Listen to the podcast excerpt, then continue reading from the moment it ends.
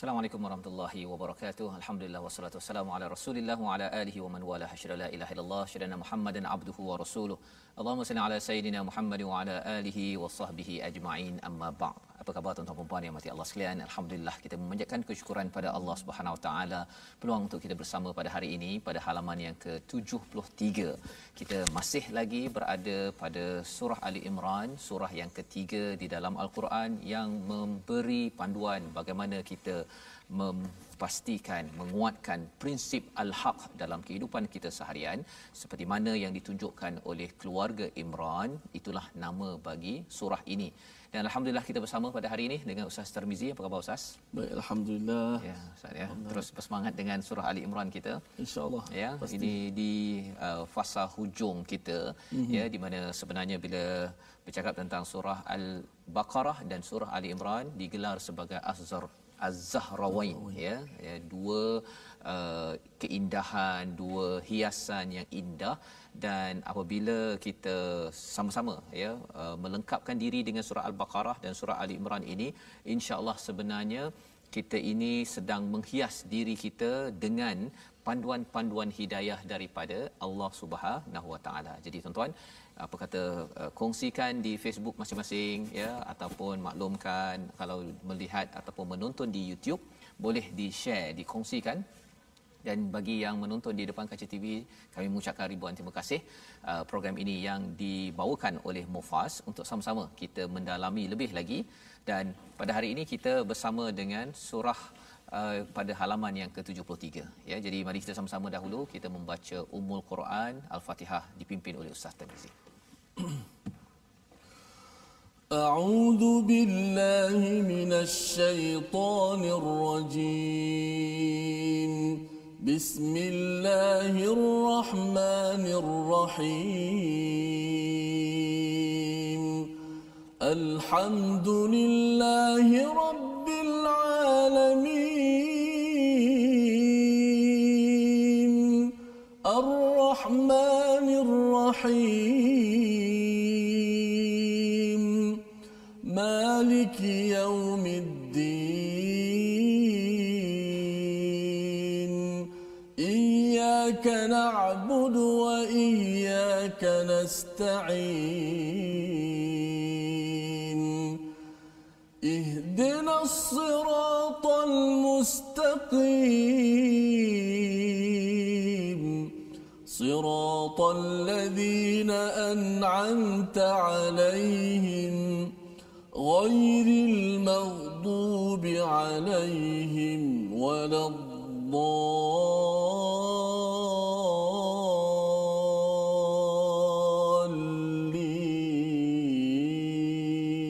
آمين. آمين يا رب العالمين. Itulah bacaan Ummul Quran Al-Fatihah untuk kita sama-sama mengingatkan pada diri kita tentang panduan daripada Allah Subhanahu Wa Taala. Kita mohon usahanya jalan yang lurus. Dan dalam uh, tafsir yang dibaca ini, apabila dinyatakan uh, bila ada seseorang bertanya usahanya nak memahami tentang konsep hidayah, dan ada satu lagi istilah di dalam Al-Quran namanya taufiq, ya. Bila hidayah ini, katakan seseorang itu pergi ke Kuala Lumpur usahanya, bila dia kata dia nak pergi ke K L C C ataupun ke T V Al Hijrah, bila dia datang daripada katakan daripada T B S, ha, daripada stesen, ya, uh, dan dia kata macam mana nak pergi. Jadi kalau dia mungkin ataupun kalau dia tak naik uh, bas pun mungkin dia naik kereta, kita beritahulah okey, ikut jalan ini, pergi ke kanan, pergi seterusnya jampak jalan Tun Razak, itu kanan kiri. Itu namanya hidayah, ya. Kita memberikan pencerahan, idea macam mana untuk sampai ke T V Al Hijrah ataupun ke Masjid Negara. Tetapi kalau katakan kita dah cakap-cakap-cakap tetapi nampak gaya ni macam dia tak faham ustaz. Bila dia tak faham, hmm. jadi apakah yang boleh kita buat? Kita tak apalah encik, ya, dia mungkin tak ada kenderaan ataupun dia naik kenderaan. Okey, ikut saya daripada belakang. yang itu dinamakan sebagai taufiq, ya. Jadi bila kita mohon hidayah daripada Allah ini, ia adalah perkara yang penting, ya, kalau kita perlu ataupun kita ini boleh mengikut pada peta yang ditunjukkan, ya. Dalam Quran ini ada banyak panduan, tapi lebih daripada situ bukan sekadar Allah beri hidayah, kita mohon hidayah, bila kita mohon mohon mohon lebih daripada itu Allah memberi pada kita taufik, dan taufik itulah yang membezakan. Ada orang dapat hidayah dan ada orang yang dapat taufik. Bila dapat taufik itulah tuan-tuan yang berada di rumah dapat baca Quran, ustaz. Ha, ada hidayah dah dapat dah, saya kena baca Quran, ya, saya kena susun masa untuk baca Quran. Tapi bila dapat taufik, memang duduk sejam baca al-Quran, ulang lagi solat.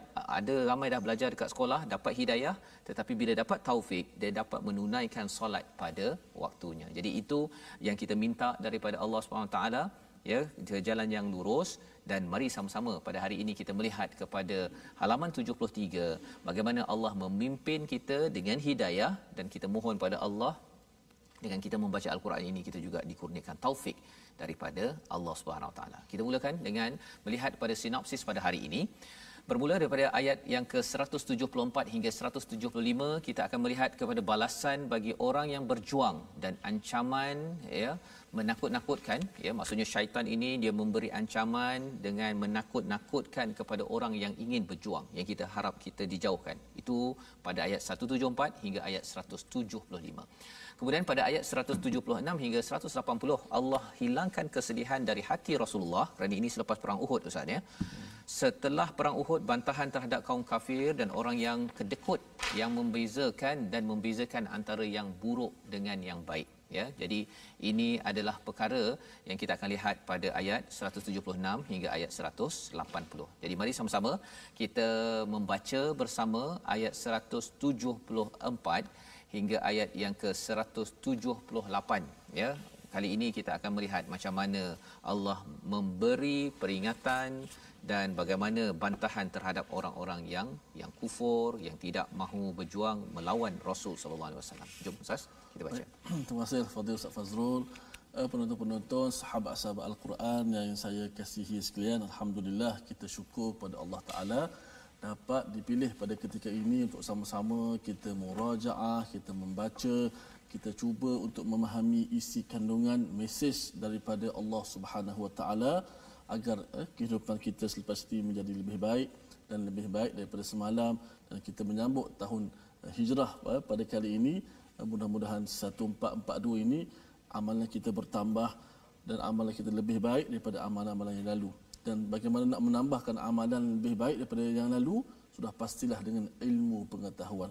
Bertambahnya ilmu akan bertambah iman kita, dengan bertambah iman kita, kuat iman kita, pasti akan dibuktikan dengan amal soleh. Baik, kita seterusnya kita nak membaca ayat yang ke seratus tujuh puluh empat hingga seratus tujuh puluh lapan terlebih dahulu. Mudah-mudahan Allah Subhanahu Wa Taala memberikan rahmat kepada kita. أعوذ بالله من الشيطان الرجيم فانقلبوا بنعمة من الله وفضل لم يمسسهم سوء لم يمسسهم سوء واتبعوا رضوان الله والله ذو فضل عظيم إنما ذلكم الشيطان يخوف أولياءه فلا تخافوهم فلا تخافوهم وخافون إن كنتم مؤمنين ولا يحزنك الذين يسارعون في الكفر إنهم لن يضروا الله شيئا يريد الله ألا يجعل لهم حظا الآخرة ولهم عذاب عظيم إن الذين اشتروا الكفر بالإيمان لن يضروا الله شيئا ولهم عذاب أليم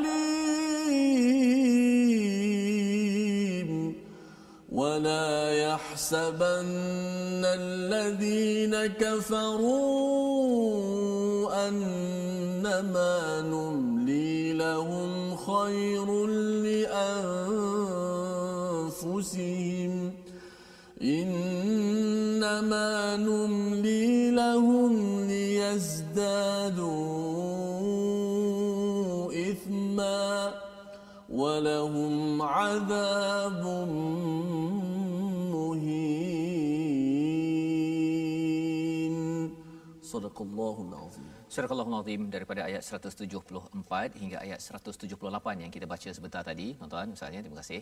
Uh, ini adalah sambungan kepada perbincangan kita sebelum ini pada halaman yang ke tujuh puluh dua apabila diingatkan ada orang menakut-nakutkan ya tentang uh, ada manusia qad jama'u lakum fahshauhum, maka takutlah ya. Apa yang berlaku pada orang yang beriman adalah fazadahum imana ya, mereka bertambah iman ustaznya. Waqalu hasbunallahu wa ni'mal wakil, cukuplah Allah sebaik-baik wakil. Jadi ini yang berlaku pada ayat seratus tujuh puluh tiga dan sambungan pada hari ini fanqalabu, maka mereka kembali dengan nikmat dan kurniaan. Maksudnya apa? Mereka berjuang betul-betul dan akhirnya berjaya dan mereka dapat kurniaan yang besar daripada Allah Subhanahu wa taala. Mereka tidak ditempa sesuatu bencana dan mereka mengikuti keredaan Allah. Allah mempunyai kurniaan yang yang besar. Jadi ini adalah uh, istilah yang ada di sini ni, wallahu dzu fadlin azim ya, iaitu Allah menyatakan mereka ini mendapat uh, kurniaan yang besar kerana wattaba'u ridwanallah. Istilah yang ada di sini apa? Iaitu mereka mengikut keredaan Allah ni betul-betul. Hmm. Ya, betul-betul uh, secara dekat ustaz ya. Dia kalau ati'u itu dia dekat, uh, ikut tapi mungkin secara jauh. Tapi walau kalau wattaba'u ini ikut dekat-dekat untuk mencari redha Allah Subhanahu wa taala. Maka kesannya adalah wallahu dzu fadlin azim. Fadl dan ajar kalau di hujung nanti pada ayat seratus tujuh puluh sembilan kita akan jumpa ajar. Tapi sekarang ini kita jumpa fadlin azim. Maksudnya apa? Maksudnya ini adalah kalau ajar itu kalau kita kerja saat dapat gaji itu namanya ajar. Betul. Ya, kalau katakan kita sewa kereta ajar kan, ujrah. Tetapi kalau fadal maksudnya ini sebagai bonus. Ha, ada orang kerja dia dapat gaji tapi dapat bonus itu itu digelar sebagai fadal. Ya, kurniaan daripada Allah yang amat besar. Kerana apa? Kerana mereka ini adalah orang yang kuat imannya dan mereka berjuang ini walaupun ada masalah mereka tetap berjuang. Ya, ini yang diingatkan pada ayat seratus tujuh puluh empat. Dan kemudian Allah mengingatkan pada ayat seratus tujuh puluh lima sesungguhnya mereka hanyalah syaitan, mereka hanyalah syaitan yang menakut-nakutkan dengan teman-teman setianya. Oleh itu janganlah kamu takut kepada mereka tetapi takutlah kepadaku jika kamu orang-orang yang beriman. Jadi sekarang uh, Allah menceritakan pula kepada uh, syaitan. Eh, Allah ceritakan pasal syaitan ni pasal dia menggoda kepada orang-orang yang uh, tidak mahu berperang. Ya, ataupun yang nak patah balik ni, yang patah balik ataupun yang dalam uh, tentera Islam itu ada daripada Bani Harithah dan juga Bani Salamah ini, mereka ni sentiasa bergaduh-gaduh. Ini yang kita dah bincang sebelum ni lah ya. Maksudnya bergaduh-gaduh uh, tafsyala ya, mereka lemah hati. Jadi inilah kumpulan yang pergi juga terus berperang tapi bila balik tu dia membawang ustaz. Ya, dia cakap ini sepatutnya kalau kita tak pergi ini ni apa sebagainya. Maka apa yang berlaku sebenarnya mereka itu dihasut oleh syaitan ya, ataupun mereka ini innama dzalikumus syaitan, sesungguhnya mereka hanyalah syaitan. Allah gelarkan mereka ini yang menakut-nakutkan kepada aulia ah ini uh, sebagai syaitan. Hmm. Nah, jadi syaitan ini boleh muncul dalam dua, sama ada dalam jin ataupun dalam manusia, dan dalam hal ini Allah menggunakan perkataan yukhawwafu aulia ah ya, menakutkan kepada para pengikutnya. Jadi ceritanya apa? Maksudnya kalau seseorang itu digoda oleh syaitan dan dia takut dan dia membawang tadi tu, sebenarnya dia aulia syaitan. Ya, tetapi kalau katakan digola oleh syaitan, ada orang takutkan dia, dia kata tak apa, hasbunallah wa ni'mal wakil, ya, maksudnya cukuplah Allah. Itu maksudnya dia tidak menjadi aulia kepada kepada syaitan, tidak menjadi kawan rapat kepada kepada syaitan. Fala takhafuhum wa khafuni in kuntum mu'minin, ya, iaitu janganlah kamu takut pada mereka, tetapi takutlah kepadaku jika kamu orang yang ber, beriman. Jadi ini peringatan yang penting untuk kita beri perhatian kalau kita beriman, ya, jangan kita ganggu kepada kepada perkara kebaikan, ya, dan uh, jangan mudah ter, terpengaruh Ustaz, ya, terpengaruh kepada uh, godaan ataupun syaitan ni juga ganggu orang, ya, buat baik dia juga ganggu. Ha, dan dalam hal ini kalau perang pun kalau boleh dia nak mengganggu. Ini yang diingatkan pada ayat seratus tujuh puluh lima. Dan kemudian pada ayat seratus tujuh puluh enam Allah menyampaikan lagi uh, sebagai pujukan kepada Nabi sallallahu alaihi wasallam ayat seratus tujuh puluh enam. Saya dah minta Ustaz kalau boleh Ustaz ulang ayat seratus tujuh puluh enam Ustaz, kerana ini sebagai panduan juga untuk kita di atas muka bumi ini, ya, yang berada pada waktu ini, uh, agar dapat ambil pelajaran daripada Uhud. Sila Ustaz. Hmm. Baik, kita terus uh, pasakkan satu ayat lagi untuk di uh, semat ke dalam diri kita menjadi pengajaran kita. seratus tujuh puluh enam Ustaz. Ya, betul. A'udzubillahi minasyaitanir rajim. Wala yahzunka alladhina yusari'una fil kufr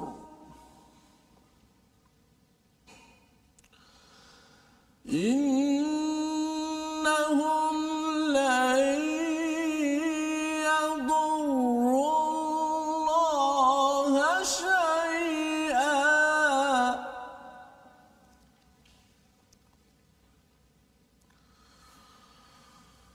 يريد الله ألا يجعل لهم حظا في الآخرة ولهم عذاب عظيم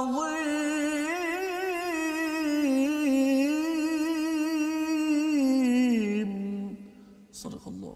Surahul Azim konsepnya mengingatkan kepada kita wala yahzunka, dan janganlah engkau wahai Muhammad dan juga kepada kita yang ingin ikut pada Nabi Muhammad sallallahu alaihi wasallam dirisaukan ataupun rasa sedih, ya, yahzunka alladhina yusari'una fil kufr, yang mereka yang bersegera kepada kekufuran.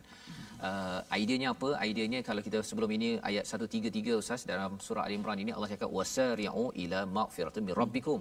Kita ini orang beriman mestilah segera kepada keampunan dan juga balasan syurga daripada Allah Subhanahu taala. Tetapi ada satu lagi kumpulan namanya adalah yusari'una fil kufr. Dia bab-bab kufur ni dia segera. Ha, jadi maksudnya bagi orang nak buat baik, dia kalau lambat Ustaz ya, maksudnya terhegih-hegih ini sebenarnya kena cepat sikit, ya, uh, bergerak bersegera, ya, bersemangat. Pasal apa? Pasal orang yang kufur pun pada zaman Nabi ini di pada perang Uhud ini mereka bersemangat. Hmm. Mereka bersegera, malah kalau kita tengok pada sejarahnya mereka membawa isteri dan anak mereka ke Uhud. Pasal apa? Kali ini bukan main-main. Kalau mereka kata dia boleh dia Ustaz ni berperang itu, musyrik itu berperang, kemudian dia kata oh, tak buat elok-elok pun tak apa, anak isteri ada kat rumah. Ah. Kali ini dia lebih kurang macam okey, bawa isteri, bawa anak, pasal apa? Kalau kamu buat tak betul, maksudnya silaplah kamu, habis segala-galanya. Jadi di sini sebagai satu kesungguhan bersegeranya orang-orang kufur ini. Maka bila perkara ini berlaku, Nabi diingatkan jangan bersedih, ya, jangan bimbang, sesungguhnya mereka sedikit pun tidak merugikan Allah Subhanahu wa taala. Yuridullahu alla, ya, yuridullahu alla yaj'al lahum hazzan fil akhirah. Sebenarnya Allah tidak akan memberi sedikit pun bahagian kepada mereka di di akhirat nanti. Jadi Allah nak menguatkan hati Nabi sallallahu alaihi wasallam walaupun kali ini kalah Ustaz ya. Ini kita dah dah dah tahu dah kalah pada umat Islam round dua, ya. Dan mereka menang. Tetapi ia tidak memberi kesan kepada Allah Subhanahu Wa Taala, mungkin memberi kesan kepada Nabi. Nabi patah giginya, terluka sedikit, uh, sahabat tujuh puluh orang terbunuh. Tetapi bagi Allah tidak terkesan sedikit pun, dan Allah nak menyatakan sebenarnya Allah tidak ataupun tidak akan memberi satu bahagian pun pada orang-orang yang menang ini di akhirat. Walahum azabun azim, malah sebenarnya mendapat siksaan yang amat-amat sengsara. Jadi ini memujuk Nabi. Memujuk Nabi, memujuk pada kita tuan-tuan dalam hidup kita ni. Kadang-kadang kita ni dah berusaha bersungguh-sungguh, kan, tetapi kita mungkin tak berjaya, mungkin kita tak uh, gagal, ataupun ahli keluarga kita tidak seperti mana yang kita perjuangkan. It's okay. Ha, kan? Maksudnya apa? Maksudnya Allah kata jangan sedih pasal apa? Selagi kita berada atas iman, Allah kata pada ayat seratus tujuh puluh empat tadi ada fadlin azim. Ya, tapi kalau atas dasar kufur, azabun azim. Pada ayat yang ke seratus tujuh puluh tujuh, kalau orang-orang yang munafik itu dia menukar iman dengan dengan uh, kekufuran mereka pun sama juga, tidak terkesan pun kepada Allah Subhanahu Wa Taala, walahum azabun alim. Ha, kalau kita banding ustaz ni seratus tujuh puluh enam seratus tujuh puluh tujuh, mm-hmm. hujung seratus tujuh puluh enam itu azim. Mhm. seratus tujuh puluh tujuh itu alim. Alim. Mm-hmm. Apa bezanya? Azim ni besar, alim ni yang pedih-pedih pedih betul, ya, terutama bagi orang-orang munafik. Allah bagikan azabun alim ini terutama di akhirat nanti. Kerana apa? Kerana mereka menangguk di air keruh. Ha, ya, dia mengambil kesempatan, dia mengambil kesempatan ada udang di sebalik mi, ya, ada udang di sebalik iman yang mereka hmm. uh, anuti ataupun jadikan. Jadi pada ayat seratus tujuh puluh lapan itu sekali lagi di hujung itu ada walahum azabum muhin, hmm. ya. Ini pada siapa? Pada orang kafir. Ya, jangan kamu sangka orang kafir kalau diberi peluang, saya ni menang ni, ya. Dalam hidup kita ni dia rasa macam bisnes jadi, uh, belajar dapat four flat, kita rasa macam, "Weh, dia ni tak sembahyang tapi berjaya." Kan? Ha, tapi sebenarnya Allah cakap apa? Sebenarnya Allah bagi innama numli lahum liyazdadu ithma. Ya, Allah tangguhkan bagi mereka untuk mereka tambah dosa mereka. Masya-Allah. Ha, untuk tambah dosa. Bila bincang ayat ini ustaz ni tengok, eh bukankah uh, Allah ni penyayang, kan? Tapi sebenarnya uh, di sini ada panduan sebenarnya. Kalau seseorang itu buat dosa, tragedi bala yang lebih besar daripada dosa ialah apa ustaz?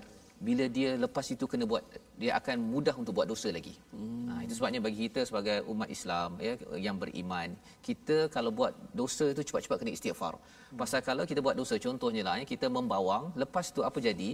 Dia menyebabkan lepas tu nak baca Quran, nak ikut Quran time susah. Jadi malas lah. Itu malas itu. Kesan dosa. Kesan dosa. Itu sebabnya kita kena istighfar, yakin bahawa itu dosa, saya mengaku ya Allah, maka insya-Allah kita tidak akan jadi seperti orang munafik itu, diberi azab yang yang hina. Membawa kita kepada perkataan kita pada hari ini, sama-sama kita perhatikan, iaitu perkataan qalaba yang kita lihat. Perkataan pertama pada ayat seratus tujuh puluh empat maksudnya berubah, berbolak-balik, dan ini disebut sebanyak seratus enam puluh lapan kali. Maka kalau kita tengok pada ayat seratus tujuh puluh lapan tujuh puluh empat tadi, mereka kembali dengan nikmat dan kurniaan yang besar daripada Allah, ya. Mengapa istilah fanqalabu bi ni'matin minallah? Pasal di hujung ayat seratus tujuh puluh tiga itu waqalu hasbunallahu wa ni'mal wakil. Pada waktu itu mereka dah gentar dah, dah takut hmm. ketika perang. Ya, jadi up and down, up and down itu hatinya berbolak-balik. Rupanya berbolak-balik itu bila ingat kepada Allah sahaja, fang qalabu, ya, ya, maka mereka kembali balik. Tadi rasa takut, uh, apa amat-amat takut pada perang tersebut, tetapi akhirnya Allah memberi nikmah yang besar. hmm. Allah berikan uh, fadal yang besar kepada kepada orang-orang yang ber, beriman. Jadi ini adalah perkataan kita pada hari ini. InsyaAllah kita sama-sama berehat sebentar, ya. Ustaz, ya. Hmm. Kita sambung balik dalam My Quran Time, baca, faham, amal, insyaAllah.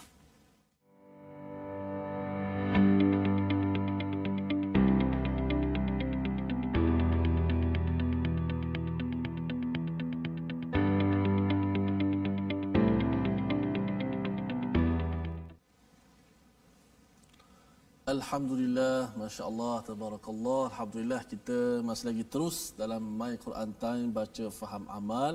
Eh, misi kita kita nak mengqurankan ummah dan mengikhlaskan eh, bangsa kita.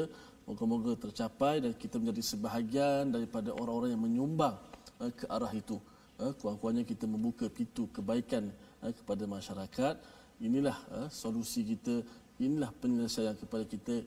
Kita kembali kepada Al-Quran yang merupakan manual eh, dalam kehidupan kita. Baik, kita nak ajak sahabat-sahabat semua untuk bertemu kita, kita join sama-sama platform yang telah kita sediakan.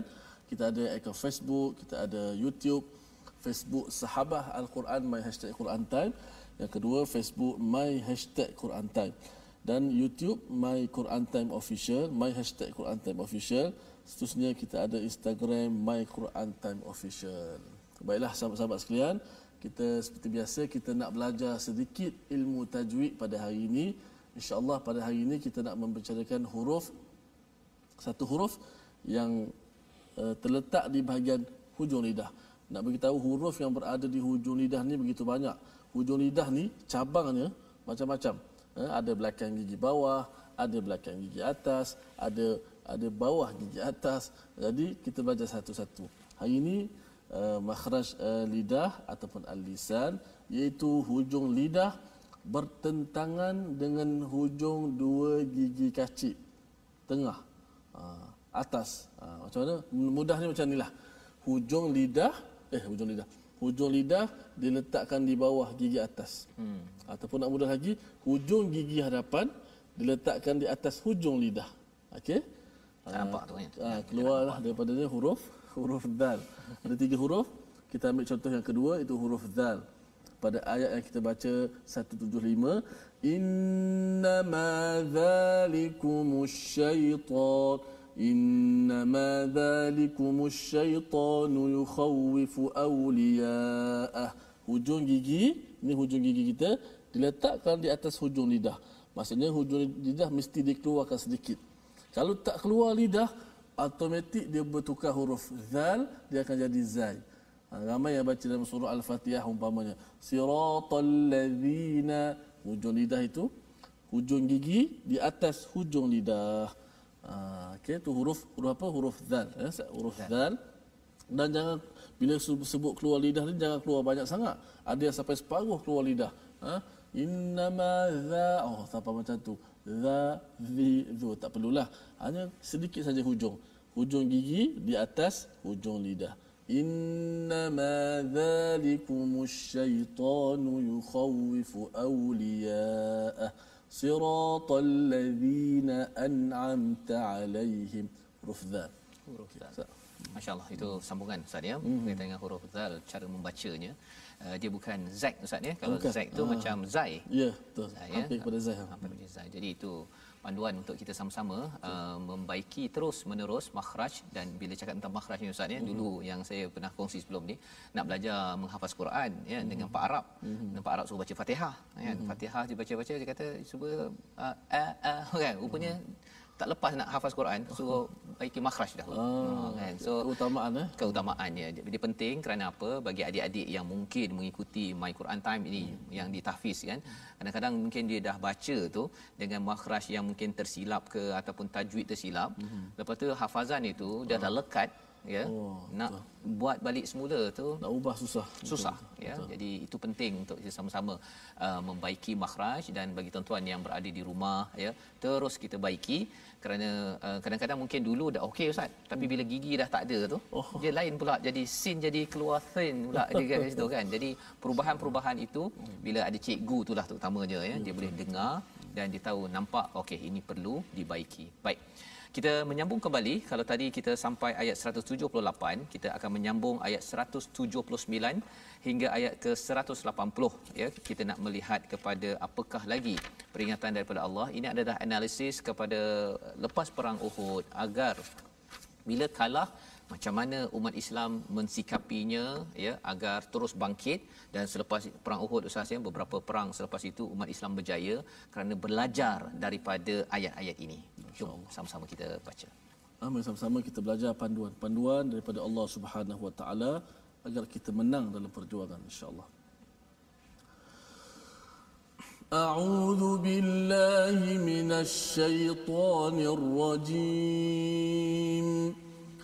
ما كان الله ليذر المؤمنين على ما أنتم عليه حتى يميز الخبيث من الطيب وما كان الله ليطلعكم على الغيب ولكن الله يجتبي من رسله ولكن الله يجتبي رسله من يشاء فآمنوا بالله ورسله وإن تؤمنوا وتتقوا فلكم أجر عظيم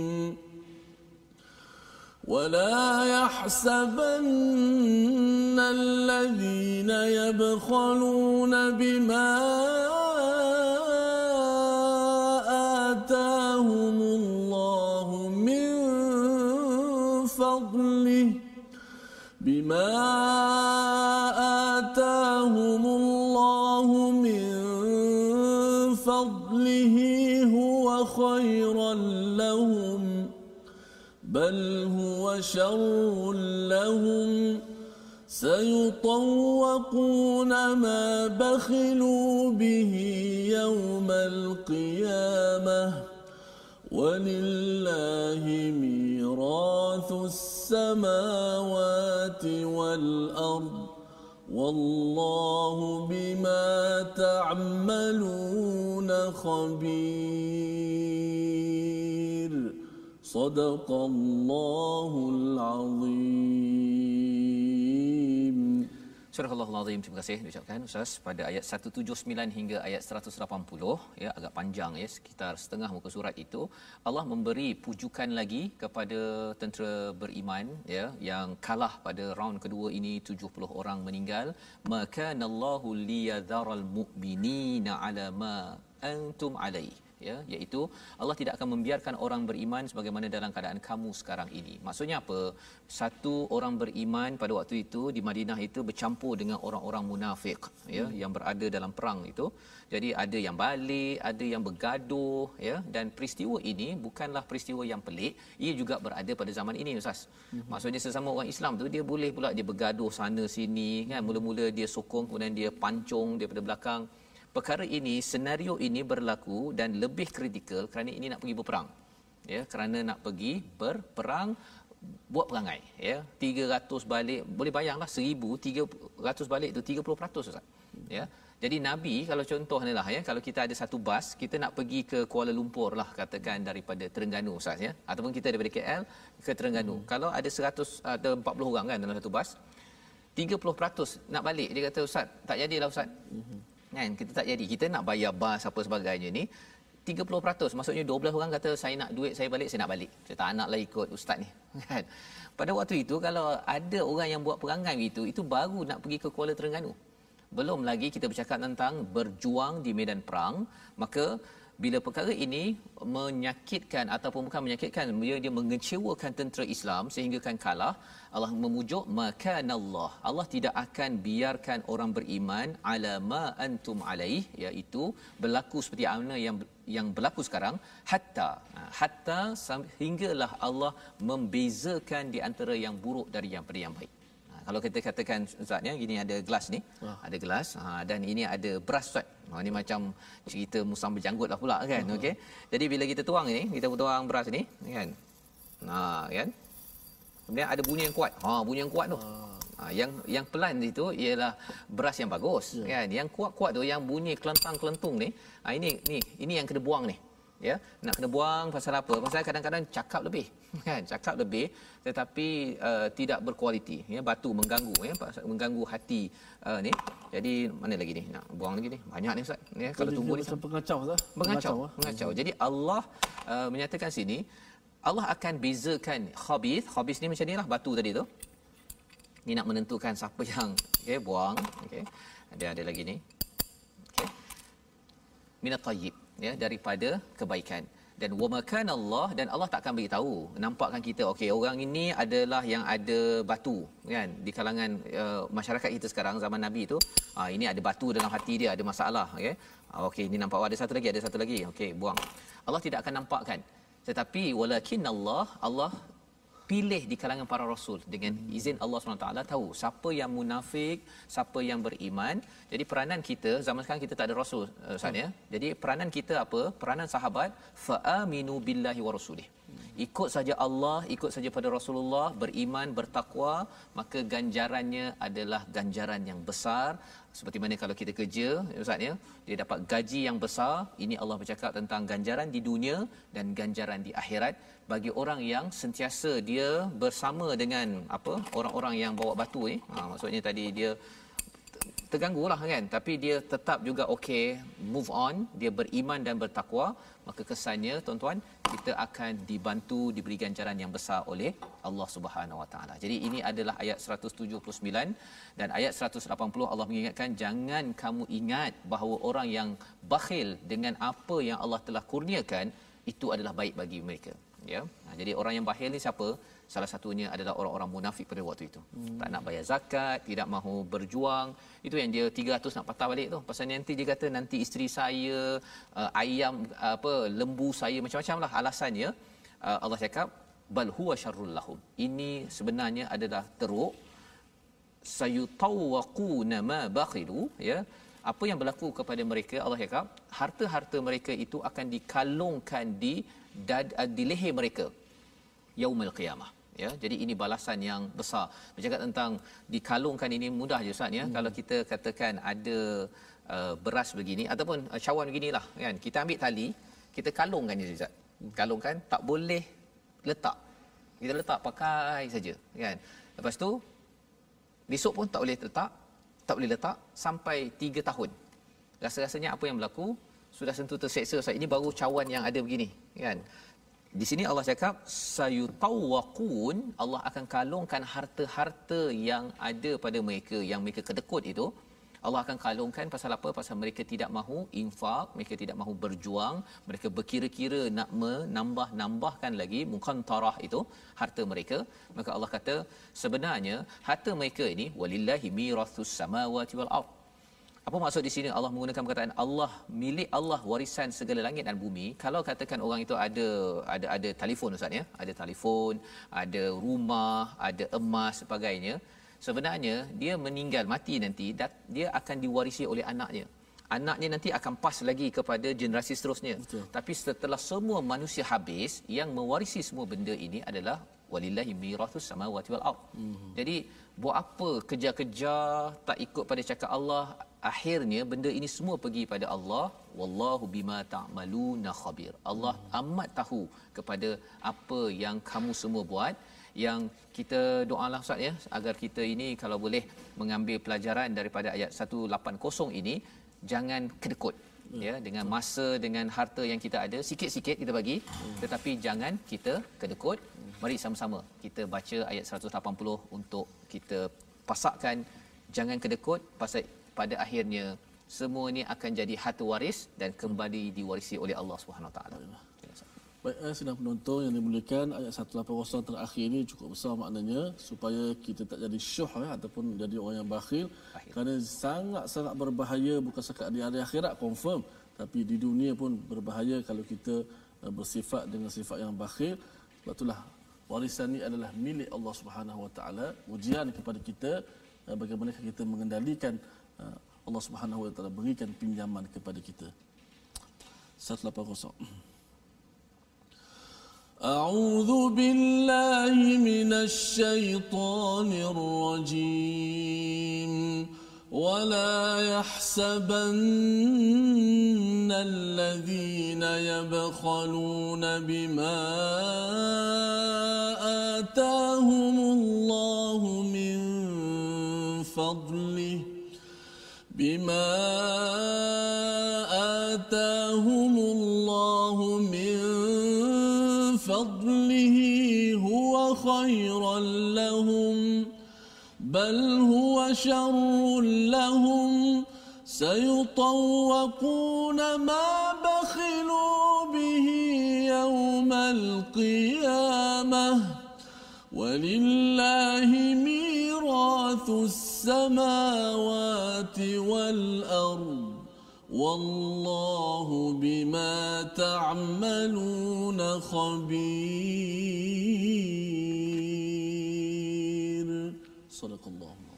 Sadaqallahul Azim. Alhamdulillah Ustaz ya. Itu adalah peringatan daripada Allah Subhanahu Wa Taala untuk kita sama-sama ingatkan diri kita uh, tentang jangan berkira ataupun rasakan bahawa orang yang bakhil itu dia ada banyak kurniaan fadal daripada Allah Subhanahu Wa Taala. Dia kaya, dia dapat banyak tapi dia tidak mahu memberi kepada orang lain untuk manfaat orang lain. Kita rasa bahawa wih beruntunglah dia, dia dapat banyak, dia kaya, kereta bertingkat-tingkat ya. Kita rasakan bahawa uh, ini adalah uh, khairul lahum, sebenarnya khairul lahum, tapi sebenarnya Allah cakap ini semuanya adalah syar syar syar ya. Jadi maksudnya fadal yang Allah berikan, kurniaan yang Allah berikan kepada mana-mana manusia, Allah boleh bagi saja kepada siapa namanya, Ahmeng ke, Ahchong ke, Mutusami ke, Ahmad, Allah boleh bagi. Pasal Allah pernah bagi kepada seorang yang bernama Fir'aun fadal yang banyak kan, kurniaannya iaitu uh, kerajaan yang besar yang ada sungai Ustaz ya. Tetapi rupa-rupanya uh, itu bukan tanda dia dimuliakan dan bukan tanda dia berada pada khair ya, bukan pada pada khair. Kalau khair maksudnya orang itu sentiasa, kalau kita tengok dalam surah Az-Zalzalah Ustaz ya, uh, famay ya'mal mithqala zarratin khairan yarah. Ha, kalau dia dengan segala apa yang ada itu walaupun kecil zarah dia buat amal kebaikan yang itu dikira baik. Tetapi kalau dia bakhil, dia simpan, malah dia nak kaut lebih banyak Ustaz. Pasal hmm. bakhil ini bukan sekadar dia tak nak bagi, tapi kalau boleh dia nak ambil orang lain punya pada dia. Allah. Dan ini yang orang kufur uh, hmm. buat. Pasal bila mereka tak puas hati dengan Nabi, pasal Nabi ni kacau, mereka ni nak pergi kaut segala-galanya ya. Mereka dah bergaduh dah, mereka dah bergaduh tetapi mereka bersatu untuk menghancurkan Nabi dan para sahabat yang memperjuangkan keadilan. Inilah yang kita belajar daripada surah Ali Imran, surah qaimam bil qist, berdiri berjuang atas keadilan. Apabila kita sudah mengucapkan syahidallahu annahu la ilaha illa hu, tidak ada Allah, tidak ada uh, Tuhan kecuali Allah Subhanahu Wa Taala. Jadi Uh, Ustaz, sebenarnya uh, bila saya melihat pada uh, muka surat ini tadi ada hmm. satu dua perkataan yang dia nak baca tu pelik sikit pasal perkataannya tu mencabar kan. Hmm. Satu pada ayat yang ke seratus tujuh puluh sembilan tu ada wa ma kana Allahu liyut ah, ya kan. Betul, betul, itu betul. Dia mencabar satu hmm. yang saya perasanlah. Dan satu lagi ialah uh, pada bawah tadi tu yang hmm. uh, apa sayutawaqu ha, betul, jadi sayutawaqu. Ustaz boleh okay. kongsikan boleh. Sikit kalau kita lihat dulu perkataan tu ada huruf ta. Uh, huruf ta merupakan huruf yang tebal sifatnya, uh, yang kita kata dalam bahasa dalam dalam bahasa percakapan kita tak ada, kita guna huruf ta. Jadi bila tak ada tu, bila kita baca Quran kadang-kadang agak kekok sikit. Hmm. Bertambah lagi ayat tu liyutliakum. Jarang kita jumpa perkataan dalam Quran sendiri nak guna, nak jumpa perkataan liyutliakum, saya tak check lah. Cuma saya rasa nak jumpa perkataan tu payah. Jangan hmm. jumpa liyutliakum. Jadi uh, sudah pasti dia akan menyebabkan uh, lidah kita agak agak agak uh, sukar sedikit. Uh, namun begitu uh, perkataan liyutliakum uh, kita kena sebut dia dengan jelas liyutliakum. Ha, jangan kita sebut liyutli aku. Ini kesalahan yang biasa berlaku. Disebut liyutli aku, ditukar ta dengan ta. Kita biasa sebut ta kan, senang kan. Ha, kita keluarkan angin. Liyutli aku. Ha, jadi dah tukar makna. Ha, ta bila dia mati ada qalqalah. Liyutli aku. Dan juga ayat bakhir yang kita kita kita bincangkan sekarang ni seratus lapan puluh sayutawwaku. Ramai baca Ustaz sayutawwaku. Ha, ditukarkan ta kepada ta. Payah sangat ambil ta, ambil ta tak boleh. Sayutawwakuna tak boleh, sayutawwaku. Ha, tu antara Uh, dua perkataan betul Ustaz sebut tadi, uh, jarang kita jumpa, maka kita Jangan. kena sebut dengan betul. Hati-hatilah. Jadi hmm. kadang-kadang dia ter tersasul Ustaz tersasul, kan? Betul, ya, betul. Dia hmm. pasal ayat-ayat lain tu dia macam mudah ringan, yeah. tiba-tiba keluar huruf ta di situ hmm. ya, yang harapnya mungkin tuan-tuan perasan juga ketika kita nak membaca sebentar tadi. Uh, tapi alhamdulillah dengan kita dicerahkan oleh Ustaz Tarmizi sebentar tadi, kita harap bila dah sampai pada ayat yang ke seratus tujuh puluh sembilan ayat seratus lapan puluh ini kita berjaga-jaga Ustaz ya. Uh, qalqalah di situ. Dan qalqalah ni ada uh, berapa huruf Ustaz? Ada lima. lima ya. Toba jimdal. Ah okey ah. Baik. Jadi ini panduan untuk sama-sama kita baca dengan baik, dalam masa sama mesej yang disampaikan bahawa uh, jangan merasakan bahawa orang beriman ini akan dibiarkan terus tersiksa bercampur-campur. Betul. Yang kita cakap tadi tu akhirnya kita akan uh, tamyiz ya, hmm. akan di pisahkan daripada daripada keburukan itu. Memang dalam surah Yasin pun Allah cakap tentang wamtazul yauma ayyuhal mujrimun, kan. Allah akan tamyiz, akan pisahkan daripada orang-orang yang derhaka. Uh, tapi di dunia ini kita kena bercampurlah ustaz ya. Tak, jangan pula kita kata uh, saya tak nak bercampurlah, uh, perit bersama dengan masyarakat. Jadi saya nak duduk rumah saja baca Quran saja, tak nak terlibat dengan surau, tak nak terlibat dengan masyarakat. Uh, sebenarnya Nabi uh, mendapat ajrun azim selepas mereka Nabi dan sahabat berjuang masuk bersama dengan orang-orang yang khabith. Khabith ini maksudnya yang ada perangai-perangai yang huduh, yang hodoh dalam dalam kehidupan. Jadi membawa kita pada resolusi kita pada hari ini, mari sama-sama kita saksikan. Bermula pada ayat seratus tujuh puluh lima, kita ingin sama-sama memastikan jangan mudah rasa takut dalam berjuang, kerana perasaan takut itu hadir daripada syaitan, sama ada syaitan itu di peringkat jin ataupun di peringkat manusia. Jadi teruskan membina keluarga, membina organisasi, dan sudah pastinya jika ada panggilan uh, jihad seperti mana Uhud ini, kita ditanamkan dalam surah Ali Imran, jangan mudah rasa takut. Yang pertama. Yang kedua, jangan tangguhkan taubat, teruskan kita bertaubat kerana ia lambang kehinaan, ya, ia kita nak merendah diri kepada Allah Subhanahu Wa Taala. Taubat mengaku sajalah bahawa kita ini tersilap, tidak seperti orang munafik, mereka menukarkan ya, menukarkan iman dengan kufur, dan juga mereka merasakan bahawa uh, kalau orang kafir pada ayat seratus tujuh puluh lapan tadi ustaz, mereka diberi peluang, diberi ke, ke kemenangan, kejayaan, mereka kata bahawa ini kerana kami ini hebat, tapi Allah cakap sebenarnya liyazdadu ithma, ya, menambah dosa. Dan yang ketiganya, elakkan bakhil kerana harta itu akan dikalungkan di leher pada akhirat nanti, dan itu sudah pastinya amat rugi. Kita habiskan masa mencari harta, tapi rupa-rupanya harta itu hanya untuk menyiksa kita, padahal sebenarnya Allah boleh bagi lebih banyak lagi ajrun azim bila kita sama-sama beriman dan bertakwa. Ustaz, kita baca doa bersama untuk Allah pimpin kita bersama insya-Allah. Bismillahirrahmanirrahim. Alhamdulillahirabbil alamin. Wassalatu wassalamu ala asyrafil anbiya'i wal mursalin wa ala alihi wa sahbihi ajma'in. Ya Allah Tuhan kami, ampunkanlah dosa-dosa kami ya Allah. Ya Allah, janganlah kau biarkan kami mati melainkan dalam keadaan kami menjadi orang-orang Islam ya Allah. Ya Allah, janganlah kau biarkan kami dalam kesusahan ya Allah, melainkan kau berikan kemudahan kepada kami ya Allah. Ya Allah, janganlah kau biarkan kami lenyap dalam kejahilan ya Allah, melainkan kau berikan kepada kami ilmu yang benar dari sisi-Mu ya Allah. Ya Allah Tuhan kami, jauhkanlah daripada kami kekufuran ya Allah. Jadikanlah kekufuran, kekufuran itu sebagai satu perkara yang paling kami benci dalam hati kami ya Allah. Ya Allah, kurniakanlah keberanian kepada kami dalam perjuangan ya Allah. Ya Allah, jauhkanlah kami daripada tipu daya syaitan ya Allah. Ya Allah, jauhkanlah kami daripada godaan syaitan ya Allah. Ya Allah, kuatkanlah kami untuk melawan syaitan dan hawa nafsu ya Allah. Ya Allah, jauhkanlah kami daripada sifat bakhil ya Allah. Ya Allah, kurniakanlah kepada kami kekayaan yang melimpah ruah, dan kurniakanlah kepada kami kekuatan untuk sentiasa kami menginfakkan harta-harta kami pada jalan-Mu ya Allah. Jadikanlah harta-harta kami di dunia ini ya Allah sebagai satu perkara yang menguntungkan kami di hari akhirat kelak ya Allah. Amin, amin ya rabbal alamin. Amin ya rabbal alamin. Terima kasih diucapkan kepada Ustaz Tarmizi membacakan doa sebentar tadi sebagai satu permohonan betul-betul daripada kita bahawa sebenarnya kita kalau berjaya di atas muka bumi ini ustaz ya, kita tidak menyatakan bahawa kerana kehebatan saya, tetapi kerana fadal dan juga kurniaan daripada Allah Subhanahu Wa Taala. Tidak seperti mana dalam ayat seratus tujuh puluh lapan sebentar tadi, orang-orang yang kufur dia merasakan dia diberikan peluang, numli kami tangguhkan, dia mengambil itu untuk berbuat lebih banyak dosa, memusuhi kepada keimanan, kebenaran daripada Allah Subhanahu Wa Taala.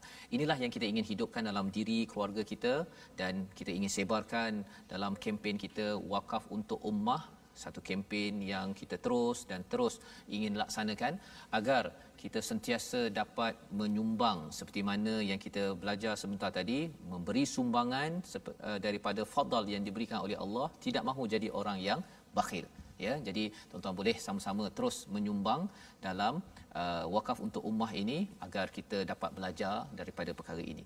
Dan insya-Allah kita bertemu pada jam lima petang nanti insya-Allah ya, dan sepuluh malam, dan juga pada jam enam pagi ya, bersama-sama dengan Tuan-tuan sekalian, halaman tujuh puluh tiga ini untuk kita sama-sama hidupkan semangat untuk berjuang, ya. Dan kalaupun kalah, ya, seperti mana Uhud itu kalah, terus perjuangan. Kerana apa? Kerana itulah adab ataupun apa istilahnya Ustaz, adat dan juga resam di atas dunia ini. Betul. Tapi yang pastinya Allah akan beri kekuatan, ya. Jangan letih, walaupun memang letih Ustaz ni, bukan tak mengantuk, memang letih, ya, tetapi hmm, kita perlu kuatkan semangat. Kita bertemu lagi insya-Allah. Rancangan My Quran Time ini yang dibawakan khas oleh Mofas nak memastikan tuan-tuan terus bersemangat dengan suntikan iman daripada Al-Quran. My Quran Time, baca, faham, amal insya-Allah.